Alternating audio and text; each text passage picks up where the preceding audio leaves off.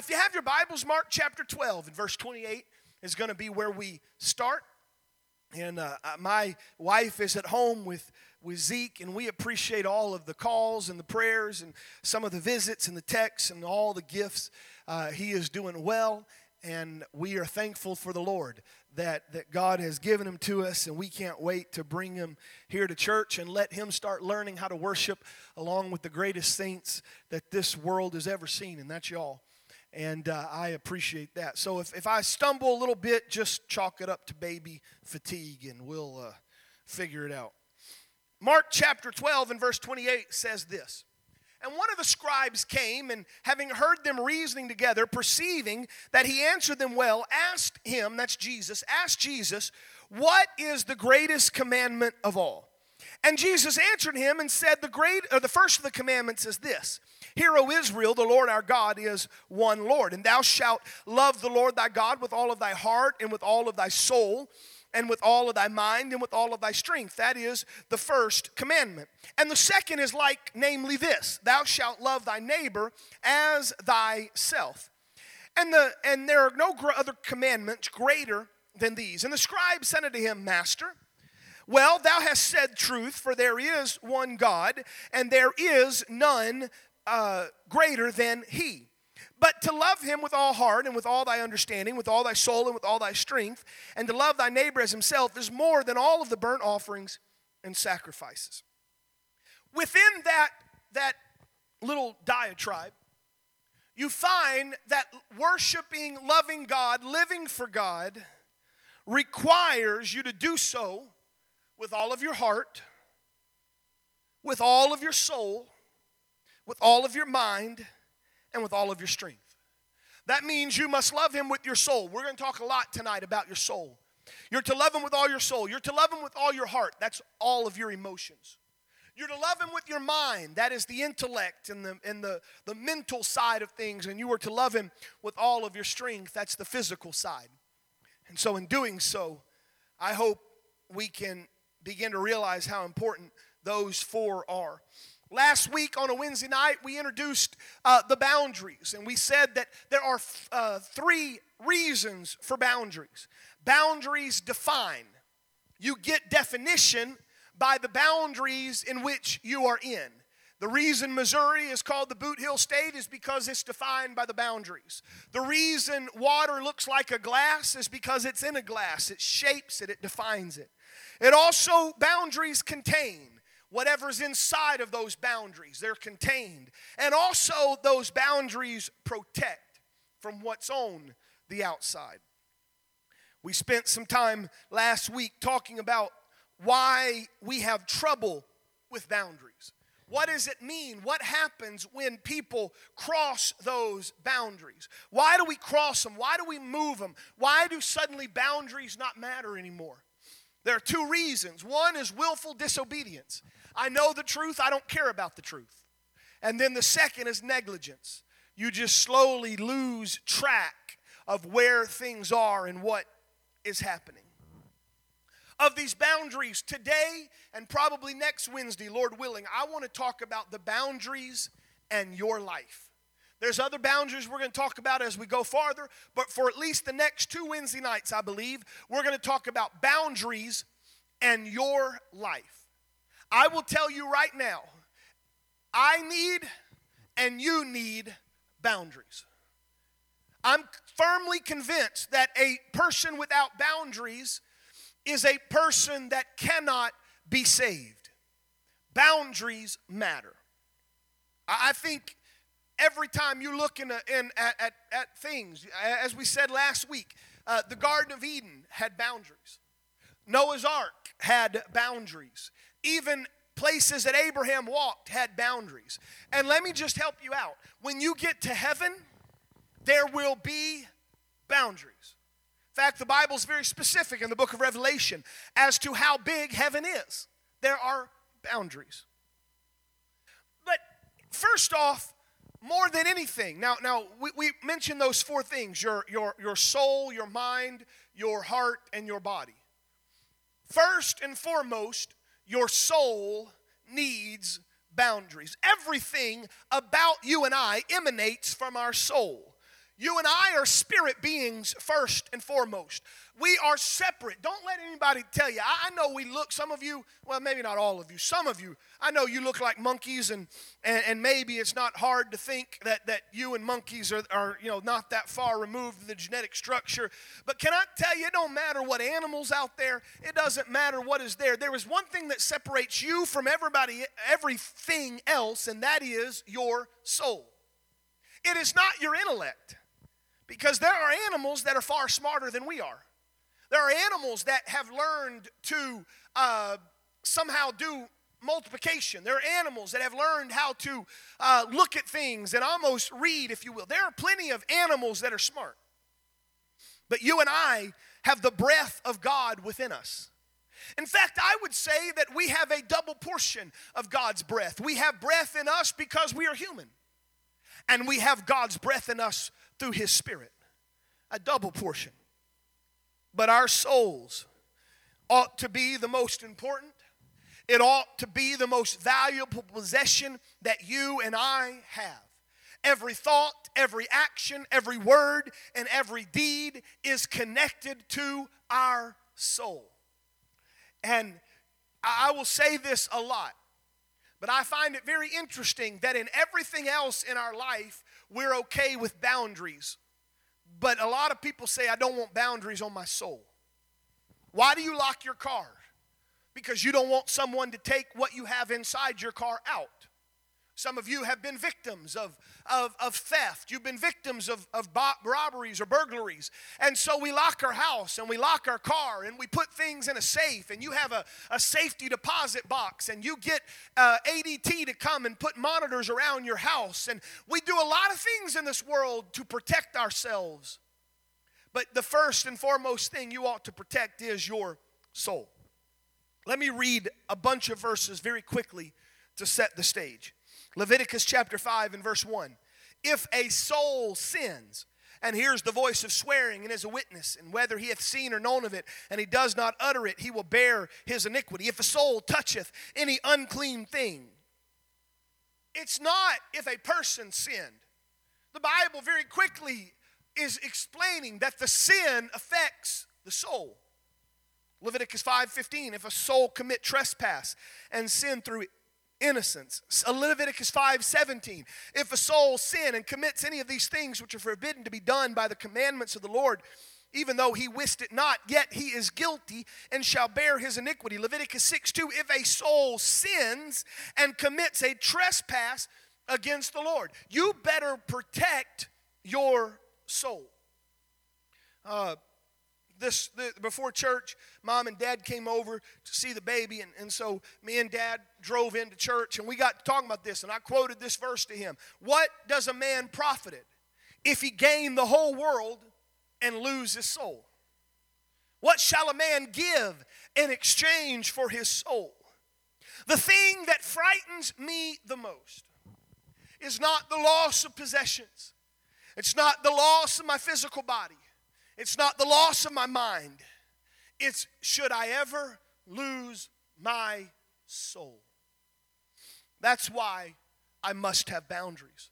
Jesus said it this way in Matthew chapter 10 and verse 28 And fear not them which kill the body, for they're not able to kill the soul, but rather fear him which is able to both destroy thy soul and thy body in hell. Are not two sparrows sold for a farthing, and yet one of them shall not fall on the ground without your father? But the very heads, hairs of your head are all numbered. Fear not, for you are more valuable than many sparrows. For whosoever shall confess before me before men, him shall I confess also before my Father which is in heaven. And whosoever shall deny me before men, him shall I also deny before my Father which is in heaven. Jesus said you need to fear losing your soul. And so, because of that, we need boundaries around that precious thing. First off, one of the verses I quote quite often, Hebrews 4:12. The word of God is quick and powerful and sharper than any two-edged sword, piercing even to the dividing asunder of soul and spirit of joints and marrow, is a discerner of the thoughts and the intents of the heart. You cannot uh, get God by surprise. God knows what's going on in the soul. And so, who better to help you with boundaries than the one that knows everything about you already? It's 1 Thessalonians 5:23 says this, "And the very God of peace sanctify you wholly." And then Paul said, I pray that God will your whole spirit, soul, and body be preserved blameless under the coming of our Lord Jesus Christ. Paul, in his pastoral epistles, said, I pray that your soul would be kept to the coming of the Lord. There would be boundaries.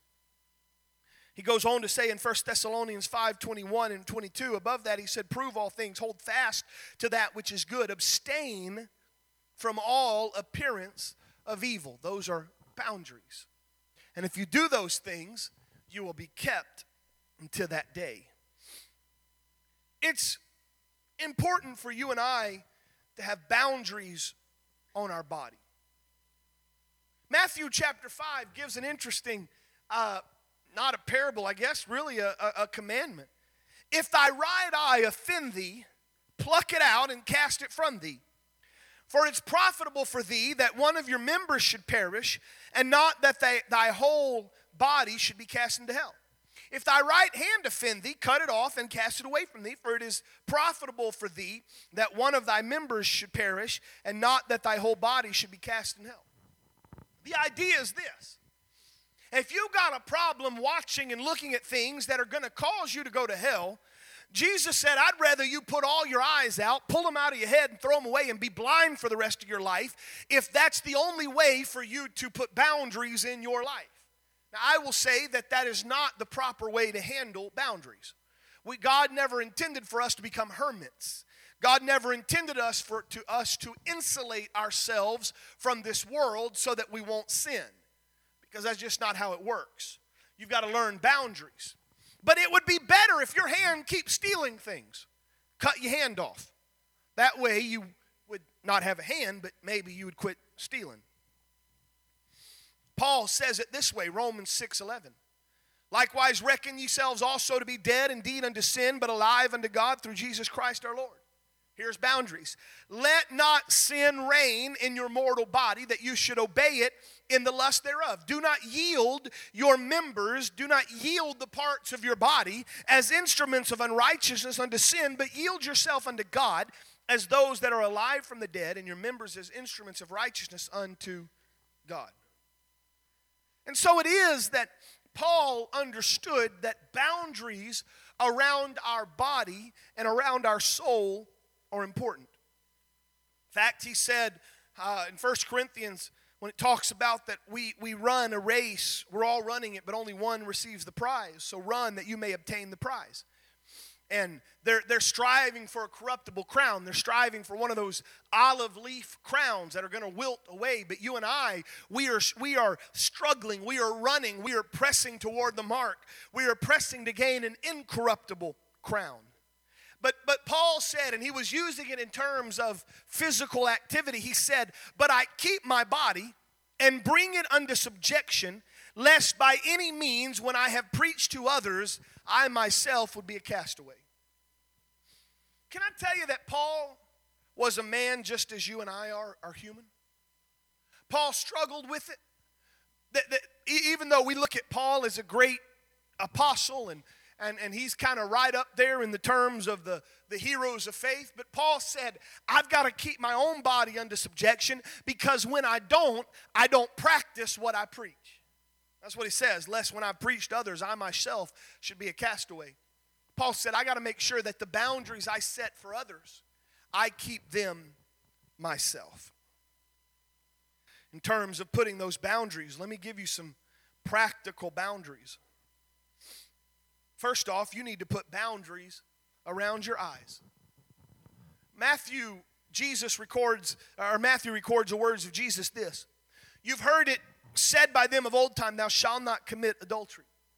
But I say unto you that whosoever looketh on a woman to lust after her hath committed adultery with her already in his heart. Now, that was a long time ago that he wrote those words. Now, don't get me wrong, sin has always existed in mankind. In fact, in reality, there, even though there's new ways to sin, there are no new sins. There, there's been all sorts of hideous behaviors ever since Adam and Eve got kicked out of the garden. But can I tell you that back in Jesus' time, you kind of look at that and, and she would he would look on that woman to lust and, and his heart would burn with lust and jesus said you've already committed adultery. And you were looking at, at you know they didn't have all the stuff we have. I, I, I grew up in a, in a different time. I'm that that kind of middle generation where you had print to now my my kids they have uh, everything online and they have it all right there.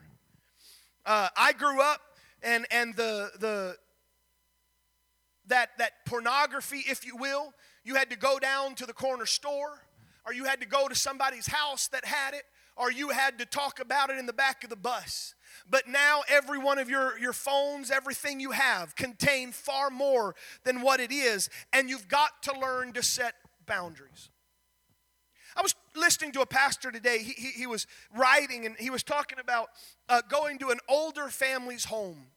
I think it happened today he went there, maybe yesterday. But he said he went to this older family's home and he gets in there and they, they go to church they love god and this, this older couple they were so loving and so kind to each other and just really connecting and, and, and he was so privileged but while they were sitting there talking the news came on on the tv and they stopped talking and they watched the news. And of course, everything you watch today is horrid, hate filled violence. And he said it didn't take, but as soon as that news was over, that husband and wife were yelling and hollering and screaming at each other, and, and, and they had lost that love. And that pastor concluded it was because of what they had watched. That simple thing had, had somehow connected with their, their spirit and they became the very thing they were watching. We have to be very careful today what we see. You remember that old little song, Oh, be careful, little eyes, what you see? Oh, be careful, little eyes, what you see? For your Father up above is looking down in love. Oh, be careful, little eyes, what you see. So important. But it's, and, and, and we don't talk a lot about it. And it's very, it's very interesting to see the reactions from behind this pulpit that I see. As soon as I mention the word pornography, everybody's head bows, nobody looks. We don't like that word. But I have lived long enough to realize that that runs rampant through our young men, it runs rampant through our men, and now it's running rampant through our young ladies, and it's running rampant through our ladies. And we have got to understand that as this world spins farther and farther away into a horrid cesspool of sin, the boundaries of what we watch matter. It starts so simply. No one starts by looking at the pornography, but it starts by what you begin to put in through what you read through what you watch, through, through how you let your eyes scan crowds. Matthew went on to say this in Matthew chapter 6, or, or Jesus said this in Matthew chapter 6.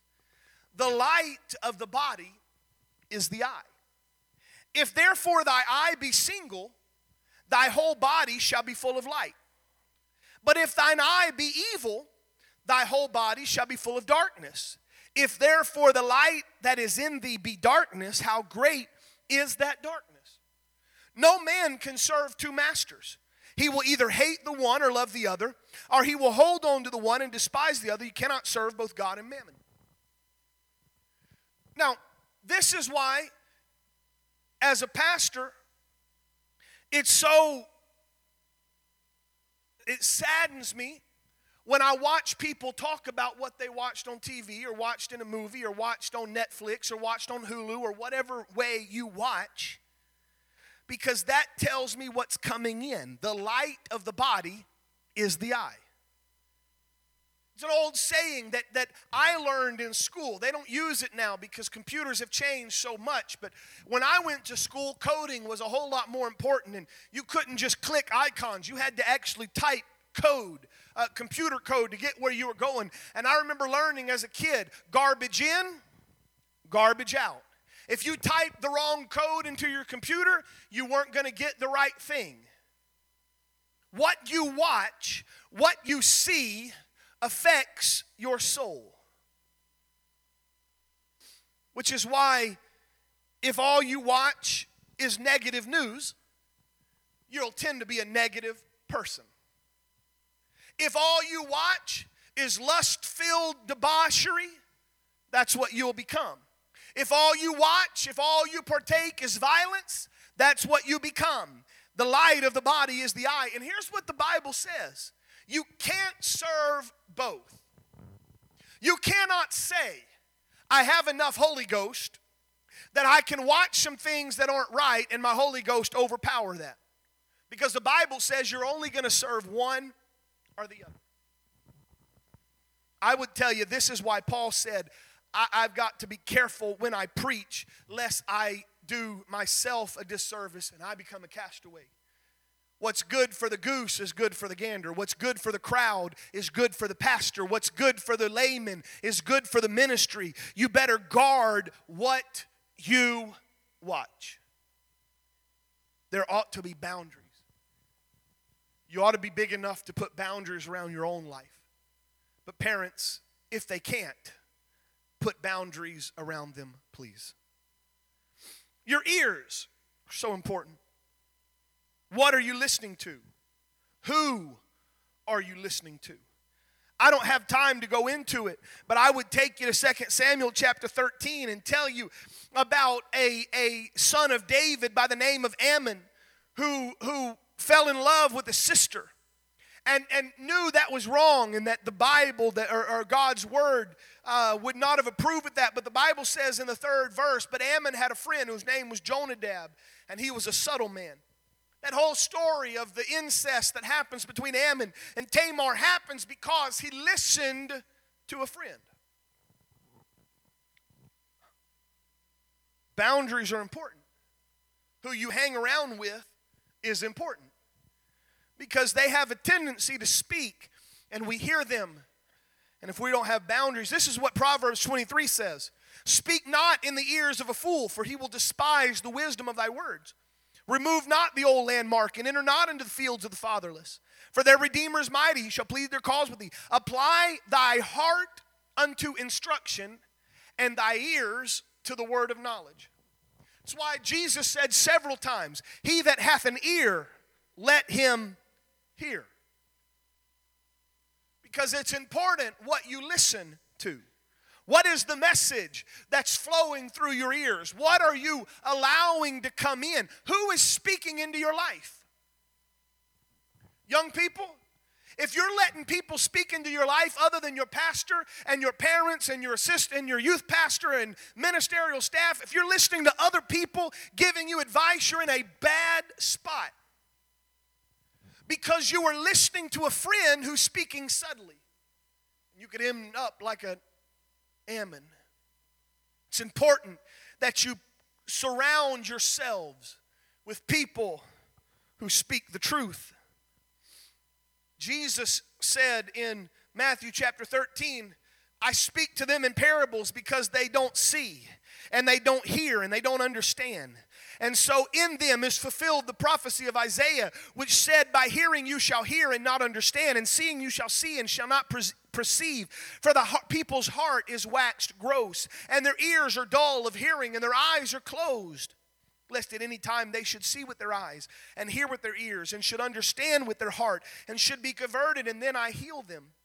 But blessed is their eh, but blessed are your eyes, for they see, and blessed are your ears, for they hear? What are you listening to?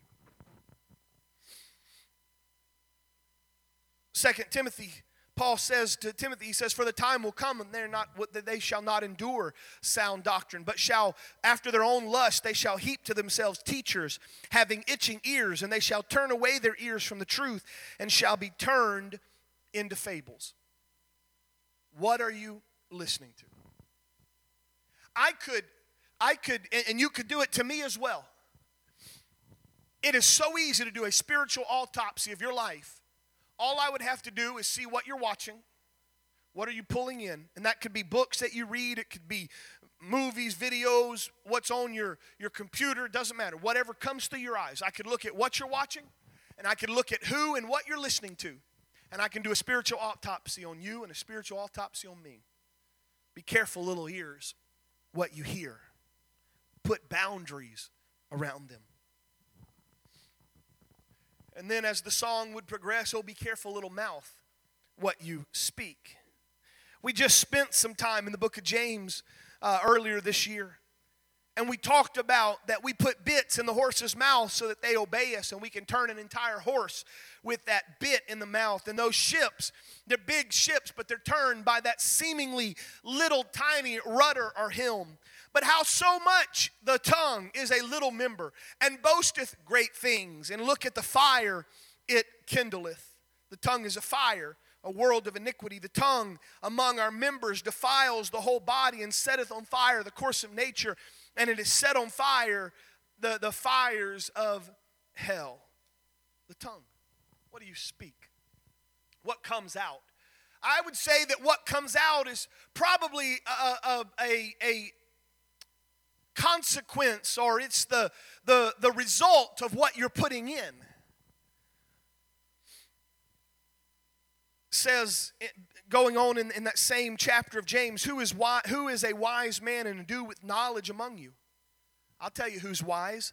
The one that shows a good conversation and his works with meekness and wisdom. Ephesians chapter 4 and verse 29 says this Let no corrupt communication proceed out of your mouth, but that which is good to the use of edifying, that it may minister grace unto the hearers. Oh, be careful, little mouth, what you say.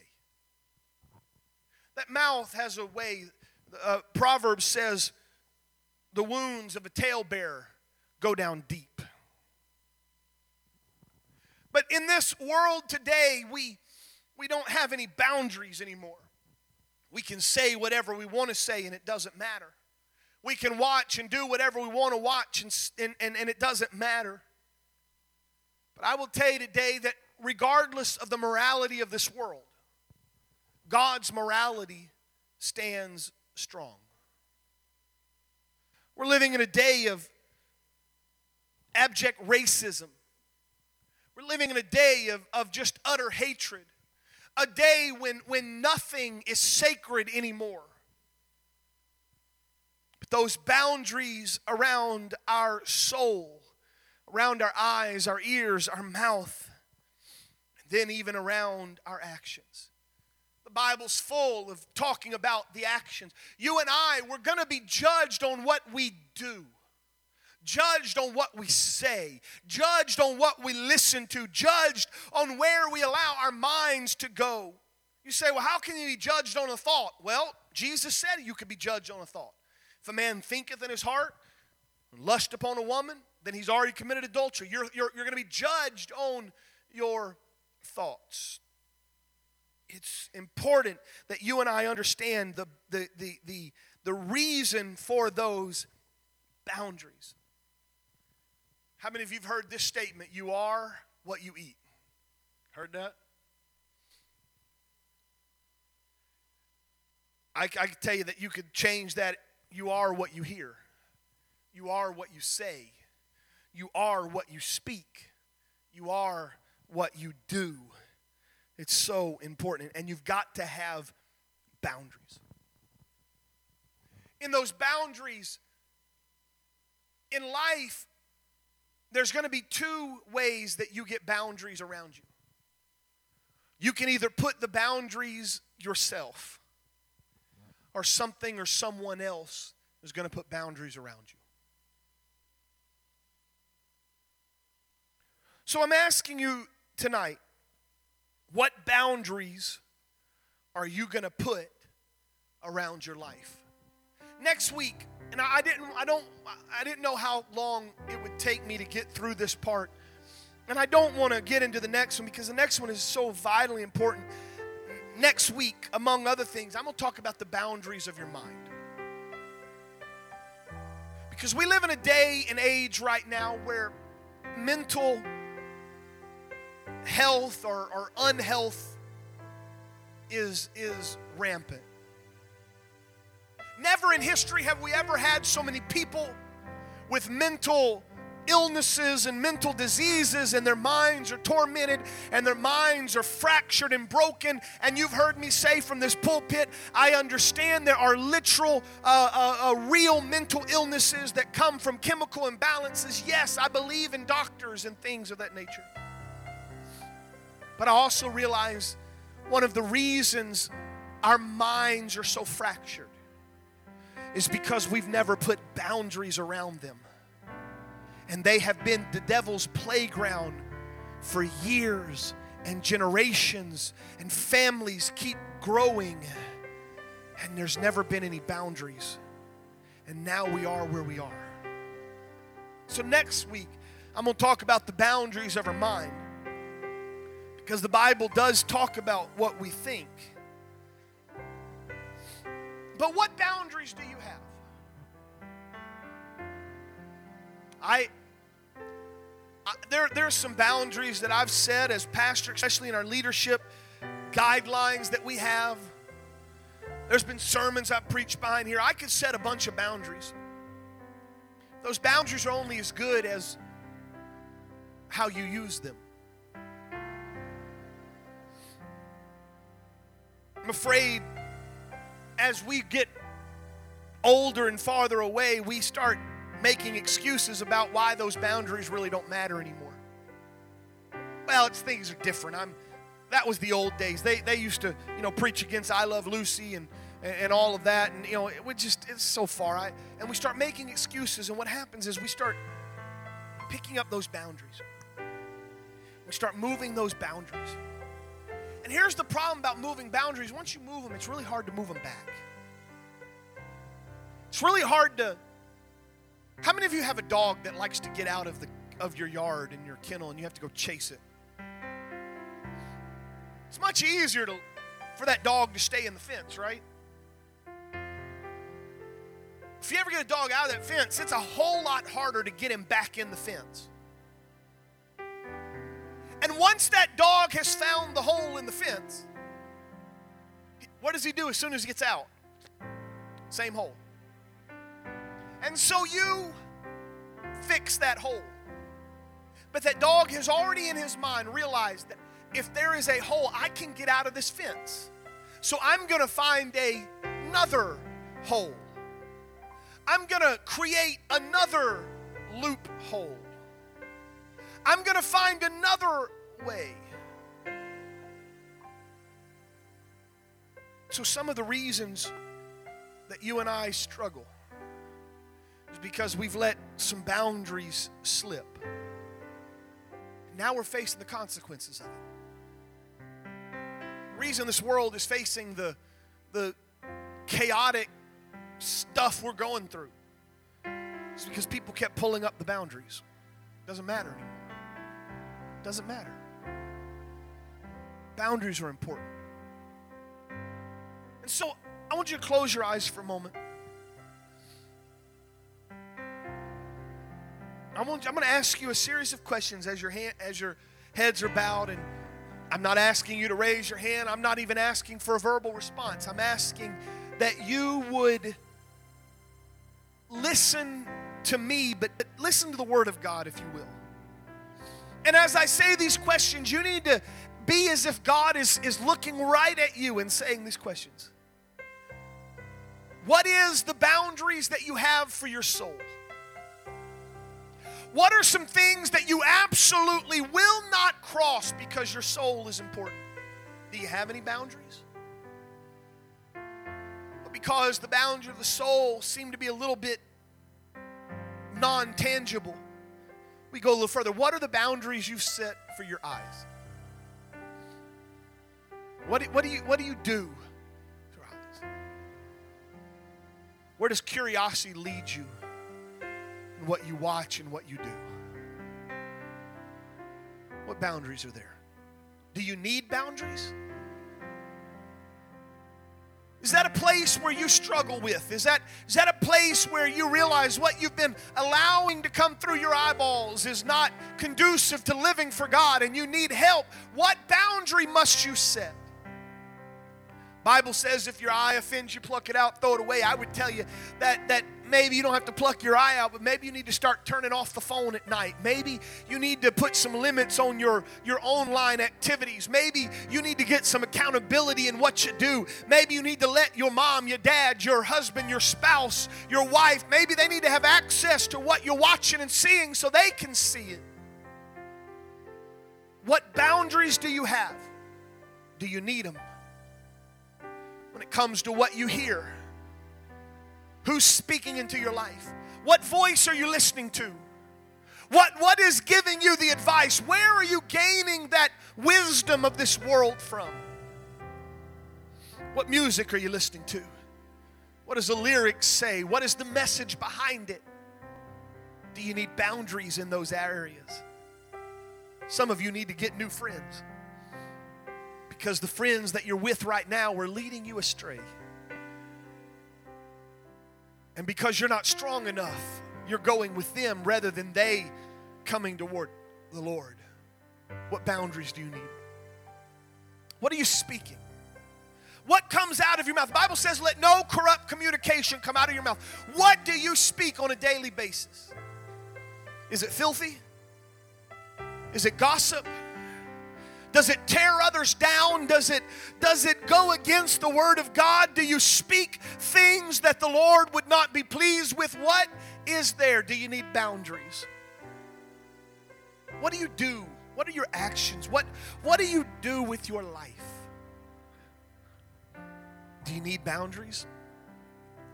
I believe as I've given you these questions, they're rhetorical, if you will. But I believe that the Lord is speaking to you right now. And in that, without me having to, to spend 40 minutes giving you the these and the thous and the do's and the don'ts, and I could give you a whole paper of what you ought to do, and you could take it home and you could say, Well, here's the paper, but that would be like giving you the law in the Old Testament, and we're far beyond that. You've got to do it not because Pastor says it, you got to do it because your soul is the most important thing in your life. I want us to stand right now and I want you just to raise your hands and I want you to talk to the Lord for a moment. As we play here without a lot of fanfare, without a lot of things happening, I want you just to talk to the Lord. And if there's anything that God spoke to you about, I want you to kind of say, Lord, would you help me? Would you help me set some of those uh, boundaries and fences back. Would you talk to him right now?